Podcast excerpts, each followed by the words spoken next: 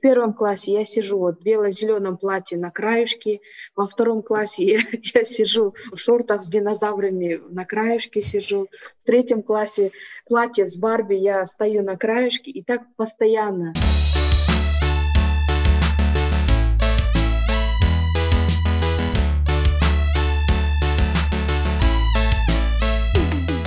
Всем привет! С вами подкаст «Вот де факт» и у микрофона редактор трех точек Юлия Панкратова и я контент-менеджер Регина Им. 1 февраля отмечается Всемирный день хиджаба, и поэтому мы решили пригласить к нам в эфир Ильяну Марьям Сатарову. Ильяна – главный редактор журнала «Умма» и посол Всемирного дня платка в Кыргызстане. Ильяна также с 2016 года организовывает много мероприятий, посвященных платку, хиджабу в Кыргызстане.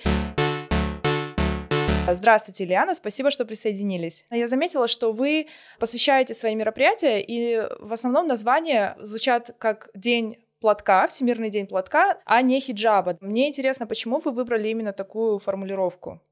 Ну, знаете, вот э, когда в 2016 году я думала вот над концептом, да, как вот представить нашему обществу, в ходе вот опроса, разговора, да, или в ходе личного опыта, я всегда сталкивалась с таким как бы примером, стереотипом, что когда ты говоришь хиджаб, люди воспринимают это как нечто чуждое, да, представляют как паранджу, либо никап, да, закрытое лицо, и боятся, да, вот какое-то вот отчуждение есть. Поэтому я подумала, что, в принципе, если взять вот во всем мире, есть разные виды хиджаба, да, но самая основная проблема это возникает с покрытием головы. Потому что здесь как бы по исламу ты можешь одеться в широкую одежду, длинное платье и так далее.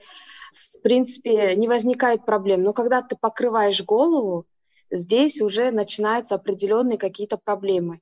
Поэтому я подумала и пришла к выводу, что для нас, для нашего региона, для Кыргызстана платок, он воспринимается как нечто традиционное, да, как традиционное, близкое нам, и поэтому платок, он как бы нас объединяет. Поэтому вот э, мы выбрали этот день и назвали Всемирный день платка. Вот, кстати, я тоже хотела бы задать вопрос по этому поводу. Когда готовилась к эфиру, смотрела, что существует очень много разных точек зрения по поводу этой атрибутики одежды. Она все-таки имеет более близкий к религиозному подтексту или национальный? Все-таки это национальный вид одежды, потому что вот то, что вы и сказали, платок все-таки даже и в Казахстане, где я нахожусь, и во многих городах Центральной Азии, все-таки платок то, что вы правильно сказали, ближе к культуре и ближе к то есть тому, что носили женщины и носят. Ну, знаете, в принципе, возникают споры в отношении повязывания платка, потому что, согласно исламу, должны быть открыты лишь кисти рук и овал лица, да, закрыта шея, да, в том числе. Была такая книга «Философия одежды», то если сравнивать все народы, то изначально у всех народов были длинные одежды, и на голове всегда был какой-то головной убор, платок, шаль и так далее. Да? Поэтому я считаю, что платок и скромная одежда — это часть нашей культуры, да, в том числе вот Центральной Азии. Особенно вот у нас традиции похожи вот с Казахстаном, да, вот в плане одежды. У нас иличек, в Казахстане кимишек и так далее. Да, да, да. да. Даже сейчас, вот, когда вот возникают э, споры, допустим, как альтернативу платку представляет иличек, я думаю, что в современных реалиях невозможно его носить. Потому что если взять, то внутри элечека тоже был платок, скрывающий шею, голову, и поверх наматывали ткань, которая служила практическую значимость, имела в кочевом образе жизни. Сейчас сверху наматывать э, огромные метры ткани, я думаю, что в принципе это не то, что не актуально, а в принципе сейчас у нас условия жизни уже другие. Поэтому платок, он нам не чужд, это всегда было, есть, как бы это и часть нашей традиции, в том числе и культуры.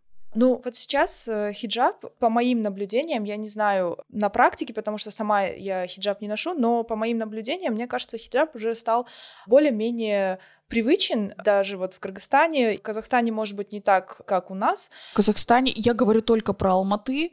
Да, конечно, есть женщины, которые носят и платки, и я видела их в хиджабах э, на улицах, которые передвигаются свободно, но не могу сказать, что это прям, опять же, это мое ощущение, что это очень привычный атрибут одежды, который встречается повсеместно. Опять же, я говорю про Алматы. Но я вот смотри, куда веду. Я веду э, именно в сравнение, потому что по моим наблюдениям хиджаб сейчас стал более привычен, и люди как-то более мирятся с ним, в отличие от никаба, да, то есть идет такая риторика, что хорошо, хиджаб, платок, вот покрытие волос, головы, шеи, это было какой-то различной форме в нашей культуре когда-либо, да, это в форме или чека это было, или в каких-то других формах, да, но все равно женщины так или иначе волосы закрывали, да, и, ну, как бы голову закрывали. А вот никап идет вот прям полнейшее отторжение и постоянное обвинение того, что это там главный аргумент это заимствование чужой культуры, арабской культуры, да, и как бы если хиджаб нам окей, то никап вообще никак, да. И мне вот интересно было бы узнать мнение Ильяны на этот счет, действительно ли такой тренд существует, или, может быть, я это просто из СМИ взяла и, ну, как бы надумала, да, и как вообще женщины с этим справляются? Отчасти это и так, потому что в каждой стране сложилась своя да, определенная как бы традиция в странах Персидского залива. Никап — это часть культуры, и это принято да, закрывать лицо. Здесь же, вот так как в Центральной Азии больше носили платок и лицо было открытым, когда ты видишь женщину в платке, это вызывает определенные взоры, внимание да, привлекает. я помню, часто задавали такие вопросы и нашему уважаемому Алиму, который вот ушел в этом году из жизни, Чубакаджи Джалилову, обязательно ли носить никап или нет. Нет, такого обязательства в исламе нет, это выбор каждого человека, каждой женщины. Но я знаю таких женщин, которые очень религиозные, которые не хотели бы да, показывать свое лицо, это хафизы Корана, которые не хотели бы, чтобы на них обращали внимание там, из-за красоты, может, мужчины. Но в целом в Кыргызстане я не вижу прям таких процессов. Больше у нас как бы одевает вот э, платок с открытым лицом. Действительно, с каждым годом становится больше женщин, девочек в платках и в регионах, и в самом городе тоже можно это увидеть. Я помню наши студенческие годы, когда было очень мало покрытых девушек, и когда видели девушку, все вот озирались, смотрели, то сейчас вот по прошествии там 10-15 лет в принципе, ну, везде можно, да, встретить девушку в платках, и с каждым годом, наверное, восприятие уже более привычнее. А как вы приняли решение носить платок? И бывало ли такое, что вы сталкивались с, возможно, каким-то неприятием в обществе? Как это проявлялось? Как это в вашей жизни было? Ну, знаете, в принципе, я видела еще в детстве, когда росла у бабушки с дедушкой, традиционно, да, у нас как бы старшее поколение, они всегда носили платок и длинные платья. И, в принципе, это было нам не чуждо. Но уже повзрослев в осознанном возрасте, изучая вот ислам, религию, читая книги, я пришла к выводу, что хочу по своему выбору, да, вот одеть платок.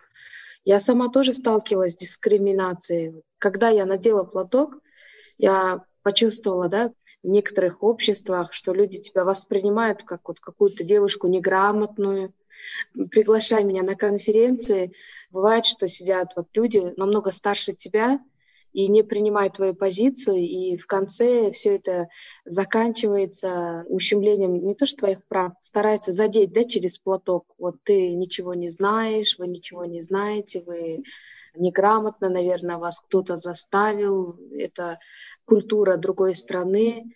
Я даже помню, что Однажды меня пригласили на конференцию, где коллектив хотел узнать от одного ученого, чтобы он ответил на вопросы по исламу. Как раз в 2017 году у нас объявили год нравственности и воспитания. их руководитель, это сейчас знаменитый, скажем, политик, я была девушка, которая в платке сидела напротив него. Это был коллектив вот 500 человек, который взял микрофон и, не зная меня, он перед всеми начал говорить, вот вы девушка, вы сидите в платке, из-за таких, как вы, мы теряем свою национальную идентичность, из-за таких, как вы, вот у нас, у нас так не носили, у нас это и так далее. И действительно было очень тяжело, потому что когда 500 человек смотрят на тебя и как бы поддерживают эту позицию, ну, конечно, некоторые не поддерживали, возможно, но все равно это как прилюдное вот дискриминация, да, так скажем. В некоторых вот публичных местах я тоже вот сталкивалась, когда оборачивались и говорили, вот из-за таких, как вы, мы теряем национальную идентичность, вот, вот так, вот в это. Но при этом люди не хотели узнать, кто ты на самом деле, чем ты занимаешься, какой ты вклад делаешь в общество.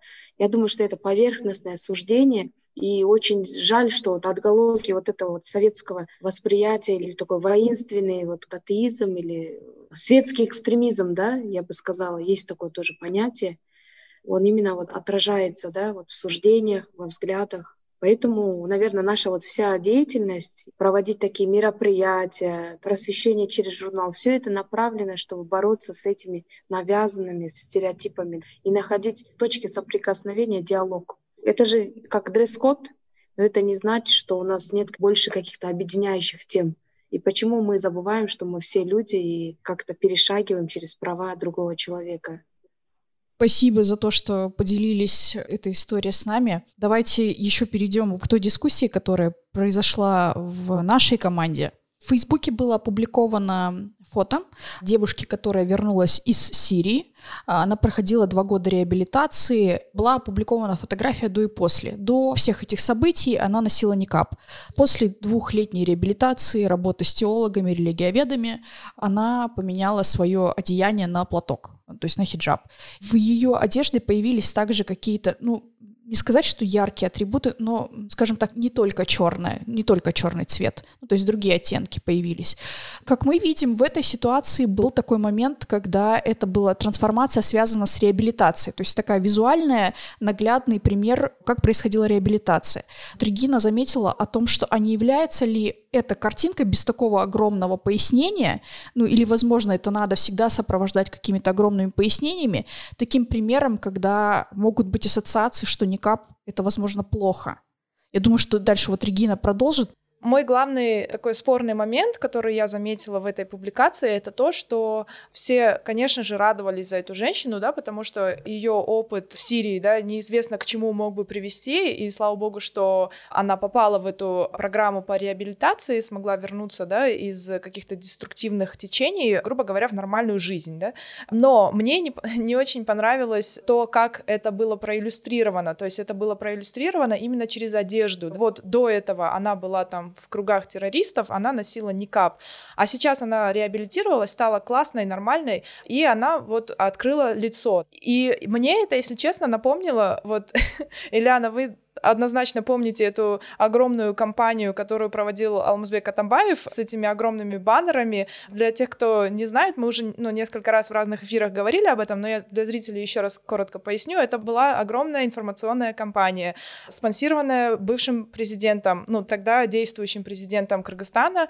Это были огромные баннеры, на которых было три женщины в разных видах одежды. Одна была в никабе полностью закрытая, потом посередине была в хиджабе, и дальше в эличеке в национальной одежде. И надпись была такая, что смысл был такой, что одумайтесь, народ, куда мы катимся, да.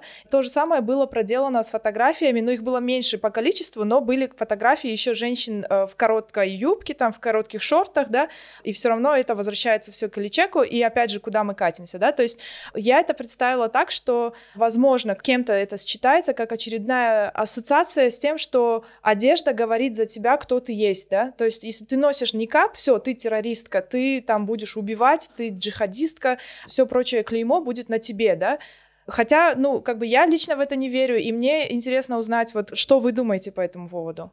Ну, действительно, вы правильно подметили, потому что вот смотрите, сколько миллионов да, женщин носят никап в странах и Персидского залива, и в других странах. Но это же не значит, что они все террористские либо плохие люди, да? Потому что вот будучи на хадже, ты встречаешь тоже женщин разных, одетых, да, по-разному, с разными культурами, из разных стран. Я помню, были женщины, которые в никабах. Но когда они снимают никап, да, в присутствии женщин, это такие же женщины, как и мы, да, добрые, благонравные. Я думаю, что действительно вот какая-то существует вот компания навязанная, и э, вот эти стереотипы, они искусственно создаются. В Европе люди боятся, да, женщин никабах, думают, там, вот, что у нее, наверное, где-то там вот что-то спрятано. Поэтому я считаю, что это, наверное, не очень хороший пример, да, вот через одежду идентифицировать э, человека. Ведь дело не в самой одежде, а дело именно вот здесь, да, в голове. Какие у тебя помыслы, какие у тебя цели и так далее. Я думаю, что нам надо всем, наверное, бороться вот с навязанными стереотипами, судить о человеке, сразу глядя вот во что он одет, а больше смотреть, наверное, на его дела и не идентифицировать, да, вот сразу. А как рассказывать эти истории, чтобы не возникало других ассоциаций, в которых авторы не вкладывали. Они хотели рассказать про путь реабилитации, я уверена, что так и было, никаких других смыслов не было, но при этом, чтобы не возникало тех ассоциаций, которые возникли у части нашей команды и которых мы дискутировали. То есть как говорить на эту тематику, оставляя историю, ну то есть рассказывая эту историю, при этом, чтобы не возникало каких-то других ассоциаций, или они будут всегда. Вообще для журналистов, мне кажется, это большая проблема всегда, потому что большая часть, ну практически все женщины, которые проходят вот эту реабилитацию, о которых журналисты в итоге потом пишут материалы, да, которые сотрудничают там с какими-то госпрограммами или независимыми, да, программами по реабилитации, все эти женщины никогда не носили этой одежды до того, как они попали вот в это движение, экстремистское движение. Эта одежда была навязана именно ими, то есть они бы без них, скорее всего, не надели бы это. Ну и поэтому возникает такой диссонанс для журналистов, как об этом правильно говорить, чтобы не навешивать еще один очередной ярлык для тех женщин, которые носят это как часть своей веры, по своему собственному выбору, по своему собственному убеждению, чтобы не навешать на них очередной ярлык, что там, ой, короче, вы там в Сирию завтра уедете, и неизвестно, что будет с вами, да, вот тоже сложная ситуация человеку свойственно и ошибаться, но если даже девушки надели хиджаб, там, платок и так далее, то они надевают не из-за того, что вот вступили в ряды, да, а из-за того, что у них в сердце есть вера, из-за религии, да, в первую очередь, потому что они становятся религиозно практикующими и одевают по своему выбору. А что дальше, какие воззрения дальше вот уже влияют, это уже совсем другой вопрос. Я считаю, что, наверное, надо делать акцент больше на историях, когда женщина сама рассказывает да, свой опыт, как она поменялась, какие у нее были воззрения, что она думала, поменялось ли отношение у нее сейчас к обществу, возможно, что-то она до этого осуждала. И через историю, наверное, лучше понять именно нутро человека, нежели чем просто через одежду, потому что через свои мысли он показывает, вот, насколько поменялись лично ее убеждения, лично ее вот идеи. Даже вот когда мы публикуем какие-то статьи, мы стараемся очень много делать материалов именно с успешными девушками, мусульманками, как в Кыргызстане, вот так и из других стран, брать у них интервью. И когда вот люди читают, то становится больше, наверное, поддерживающих да, таких девушек. Они ломают определенные стереотипы. И несколько лет назад мы даже снимали такие ролики, где показывали девушек, девушка-лучница, да, которая поедет на Олимпиаду в Токио, э, собиралась в 2020 году, доктор наук, девушка в хиджабе, которая вот занимается наукой, творчеством и так далее. Я думаю, именно через такие вот истории жизненные, когда ты показываешь их деятельность, их цель, чем они занимаются, то легче как-то человека ты воспринимаешь всецело а не просто вот судишь по какой-то части. Я считаю, в современном мире это очень глупо судить по одежде.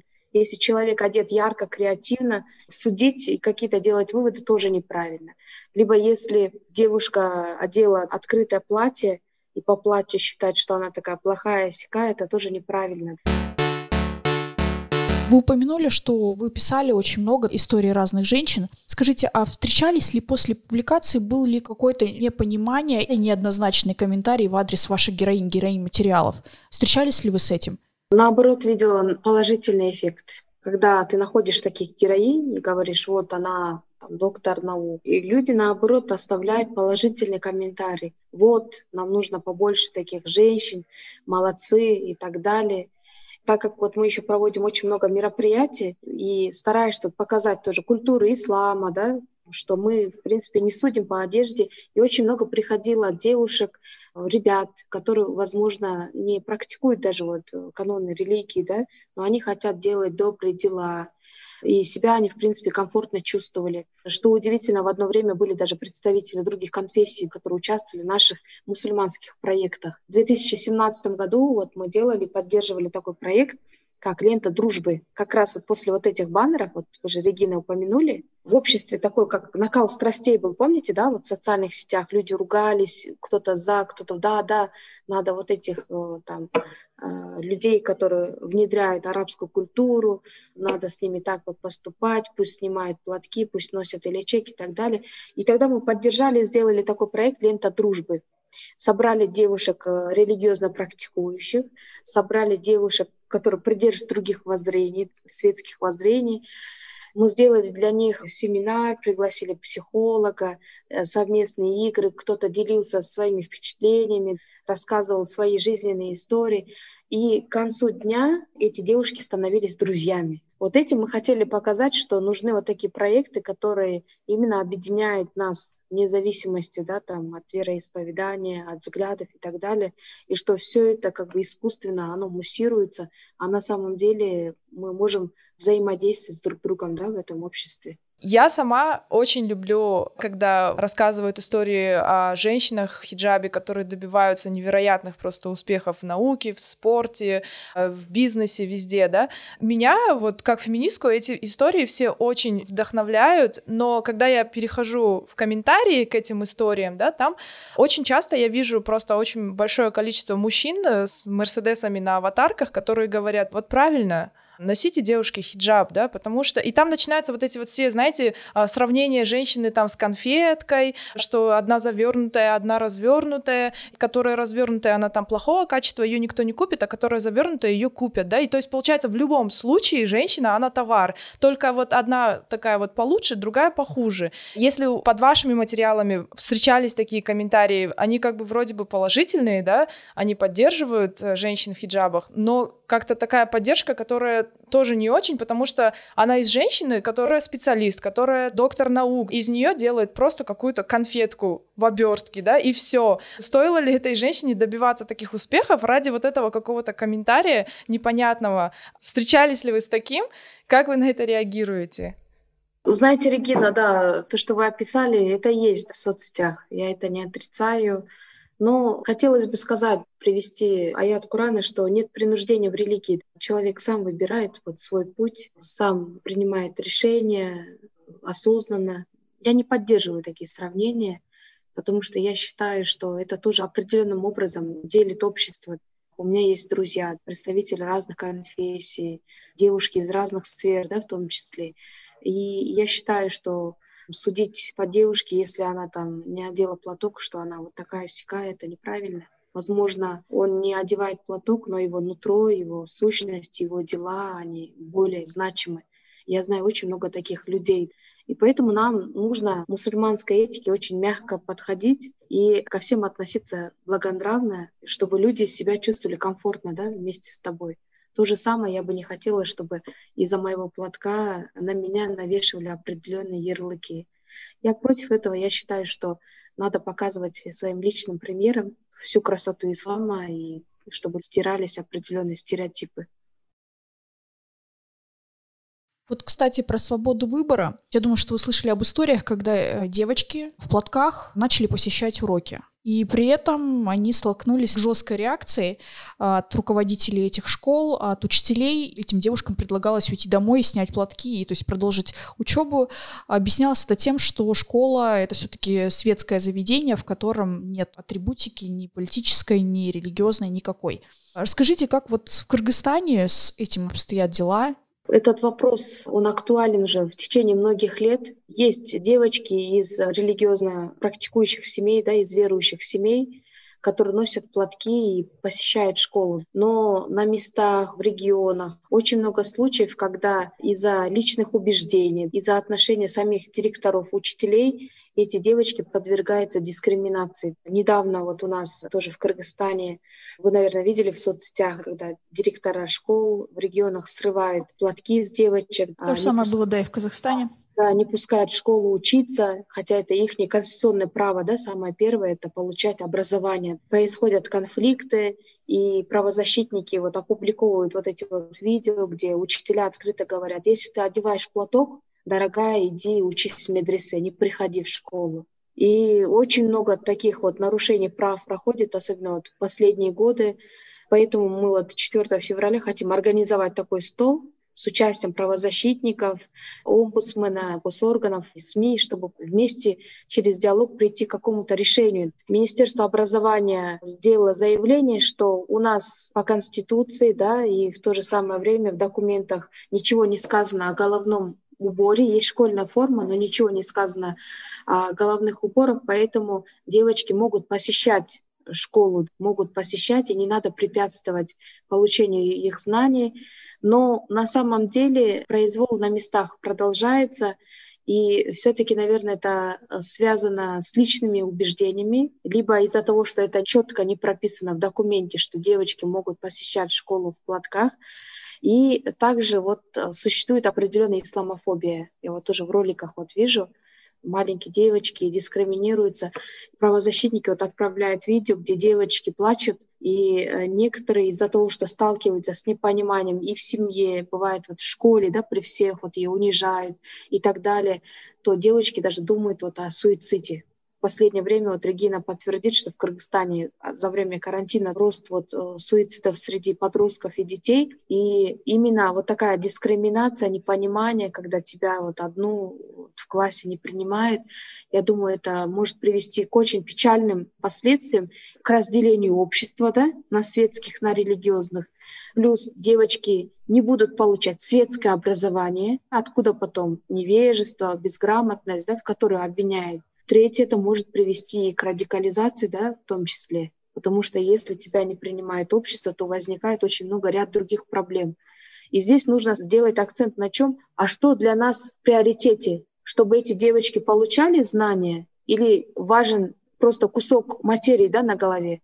Ведь это конституционное право, и девочки в первую очередь должны получать знания, они должны иметь доступ к образованию, и каждый ребенок имеет право на хорошее отношение. Да что говорить, если наши взрослые женщины сталкиваются с дискриминацией, не пускают буркини купаться в бассейн, и таких тоже прецедентов, они существуют, они есть, и приходится каждой девочке или каждой женщине обращаться в суд и решать эти проблемы, ну, как бы лично, да, каждый случай разбирать отдельно.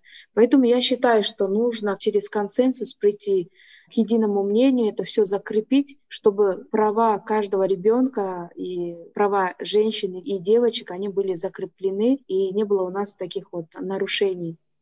Опять же, я опираюсь на то самое заявление, о котором вы говорили, от Министерства образования и Госкомиссии по делам религии. В заявлении говорится, что в законе нет противоречий. В заявлении прям приводится список статей, которые регламентируют внешний вид учеников и учениц, да. И получается, там э, нет противоречий никаких. То есть говорится, что внешний вид должен быть опрятный, соответствовать классическим цветам, не спортивная одежда, не пляжная, не домашняя, и все. Это такие странные какие-то противоречия противоречия, которые вот, э, как вы говорите, Ильяна, они происходят на местах.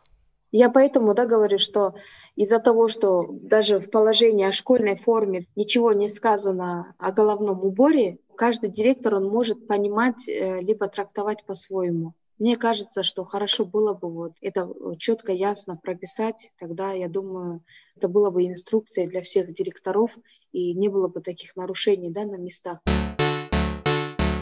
Вот я помню случай из своей практики журналисткой. Я ездила снимать сюжет про школу в Карасюском районе. Это было, по-моему, 2000 2014 год один из первых таких вот громких кейсов, когда девочек не пускали в школу из-за хиджаба, из-за платка. И я разговаривала с директрисой, и вот какая у нее была позиция на тот момент. Она мне сказала, что вы знаете, я не против, все девочки там старше определенного класса, они имеют полный доступ, никто не, их не выгоняет с уроков, они приходят, как все, учатся, никаких проблем. И как бы я с ее слов говорю, да, что у нее возникают проблемы э, с родителями девочек, которые учатся вот в начальных классах. То есть ее позиция такова, что в таком возрасте девочка не имеет собственного представления о том, в какой религии она хочет быть, какую одежду, насколько она хочет э, практиковать, через что, да, через какие практики, через одежду или через еще что-то. Ее позиция в том, что это слишком рано, и девочка в таком возрасте не способна принять собственное решение, и это навязано родителями. То есть я понимаю, что школа и вообще образовательные институты не вправе решать, конечно, и вмешиваться в такие дела, да. Я почему-то запомнила ее слова, и мне интересно узнать у вас, Ильяна, с какого возраста вообще девочке нормально прийти к родителям сказать, все, я решила, что я готова, я хочу носить хиджаб? Ну, вообще, согласно предписаниям религии, надеть хиджаб нужно с половой зрелости, да, когда наступает вот половая зрелость. Это примерно под, ну, подростковый период, да, у каждого по-разному. Но ребенок, смотря в какой семье растет, он хочет быть похожим на свою маму. Это есть такое. Вот даже маленькие девочки, почему они вот одевают платок или вот химар и так далее, потому что они смотрят на маму и говорят, мама, купи мне тоже платок я тоже хочу, как ты, да, вот у меня тоже две дочки. И для них это естественно. Для этих семей, для этих девочек это естественно, для них это не чуждо, это нормально. Знаете, вот то, что вы привели, я считаю, что в любом случае учителя не должны, наверное, искать какие-то причины, да, чтобы не пускать. Пусть это будут там младшие классы, либо старшие классы, а в первую очередь обеспечить доступ к образованию, дать качественное образование для этих девочек, чтобы они воспитывались и учились в нормальной, здоровой среде. Потому что я сейчас тоже вспоминаю вот свои школьные годы, ну, это после перестроечное время, да, но вот учителя это все равно, э, у нас еще были учителя коммунистической закалки, хорошие учителя, безусловно, они давали крепкий фундамент знаний и так далее, но тоже очень порицалось вот выделяться из э, класса, да, я вот сейчас смотрю на свои фотографии, и почему я все время сижу где-то на краюшке? Почему меня сажали именно вот, когда мы делали общее фото, меня не сажали вот в центр, а меня отодвигали назад или куда-то, потому что я приходила в одежде не, не такой, как у всех. Если все приходили там вот Э, еще носили такие со советские вот платья, да. Фарточки. Да, ближе к советской форме. Но у меня уже дома не было, да, ни старших сестер, у нас не было такой одежды. Мне родители вот привозили с командировок какие-то вот заграничные вещи, и они вот резко отличались.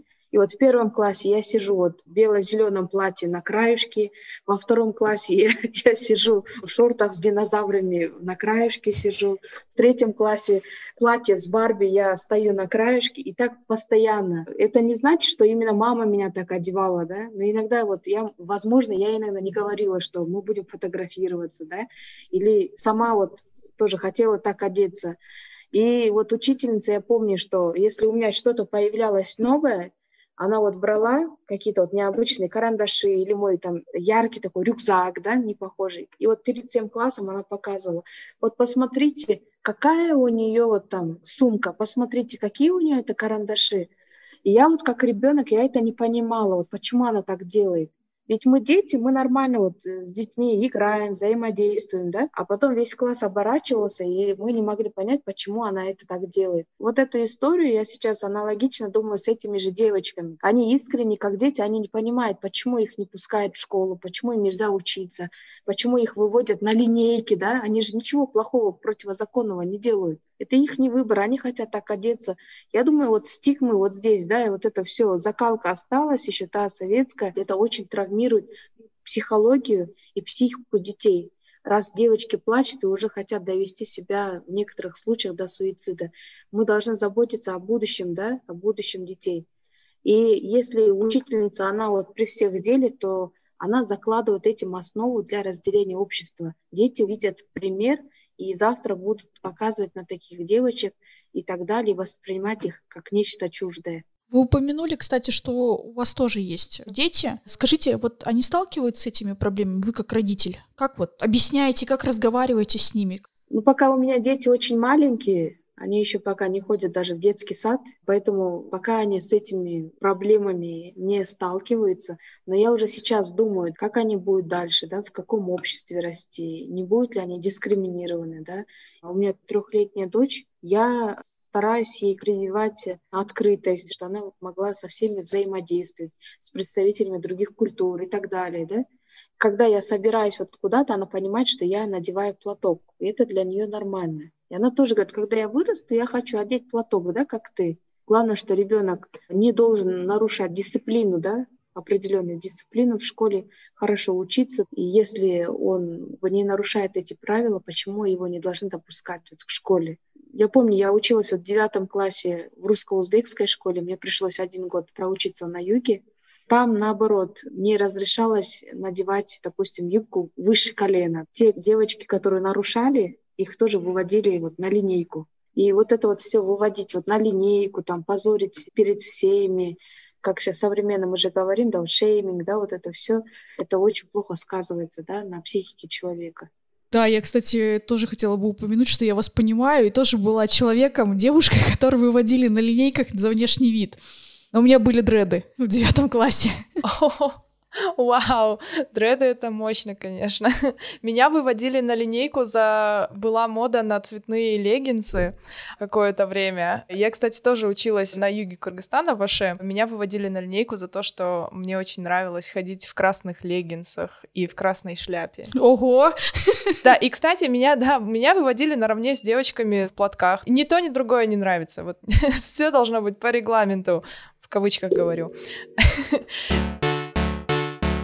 Я напоминаю, что у нас в эфире сегодня была Ильяна Марьям Сатарова, это главный редактор журнала «Умма» и посол Всемирного дня платка в Кыргызстане. И я напоминаю, что 1 февраля отмечается Всемирный день хиджаба. Если вы тоже поддерживаете женщин в хиджабе, присоединяйтесь и отмечайте. Спасибо большое всем, кто смотрел нас и слушал сегодня, и до новых встреч в эфире. Пока! Спасибо большое. Всем пока! Пока!